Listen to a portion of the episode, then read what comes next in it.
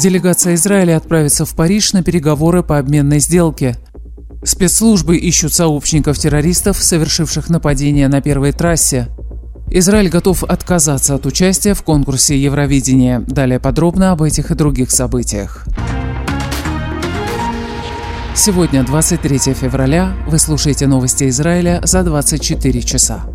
Кабинет войны накануне принял решение отправить сегодня делегацию в Париж на переговоры по обменной сделке.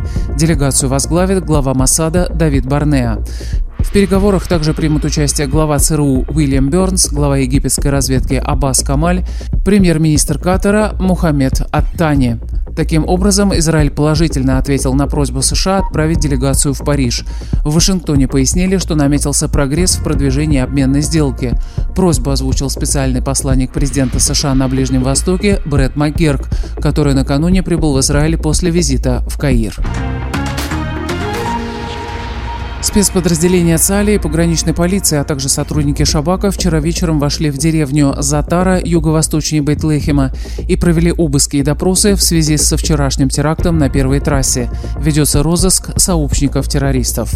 По данным спецслужб, именно из Затары накануне утром выехали террористы, осуществившие атаку между Мали, Адумем и Иерусалимом. В этой деревне жил один из участников нападения.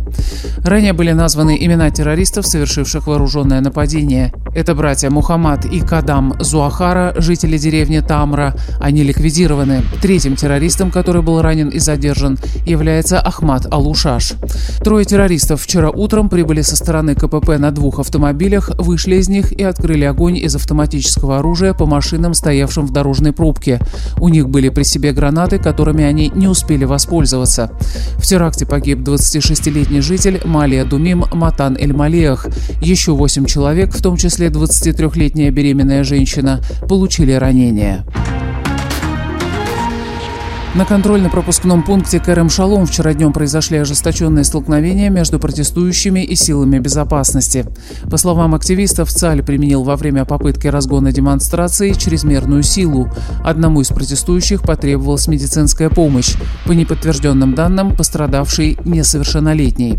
На КПП Кэрем Шалом демонстранты пытались заблокировать доставку гуманитарной помощи в Газу. Они пообещали делать это до тех пор, пока не будут освобождены все заложники.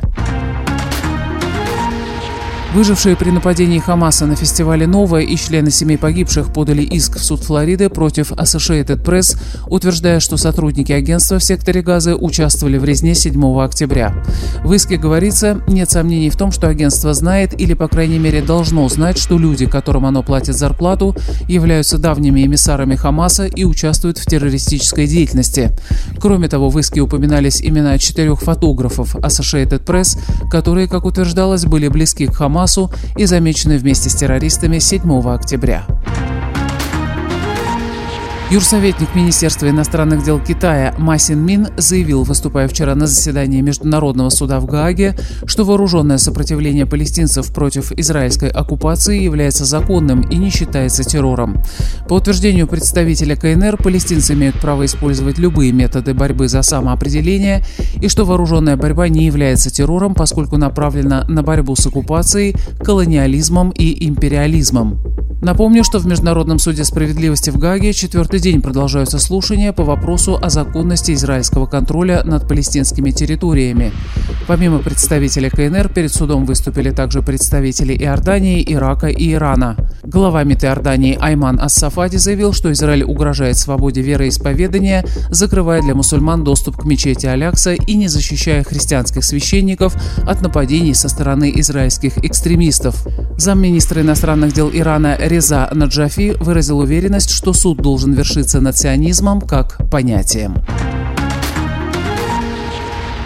Если не будет изменений в последнюю минуту, Израиль не примет участие в песенном конкурсе Евровидения в этом году. Корпорация общественного вещания ответила отказом на требование Европейского вещательного союза изменить текст песни на том основании, что он носит политический характер. Израиль отобрал для конкурса Евровидения песню «Октябрьский дождь». Как видно из названия, песня отсылает к событиям 7 октября, однако очевидных параллелей в тексте композиции нет. Организаторы конкурса классифицировали песню как политический политическую и поэтому рассматривают возможность ее дисквалификации. Израиль обжаловал решение на том основании, что речь идет не о политических посылах и потребовал от европейцев еще раз ознакомиться с текстом песни. Однако, судя по всему, решение останется в силе, и если ближайшие дни стороны не договорятся, Израиль не примет участие в конкурсе. И о погоде. Температура воздуха сегодня существенно не изменится. Переменная облачность без осадков. В Иерусалиме и Хайфе 16 градусов, в Тель-Авиве 19, в Бершеве 21, в Эйлате 22. Это были новости Израиля за 24 часа. Подписывайтесь, оставайтесь с нами.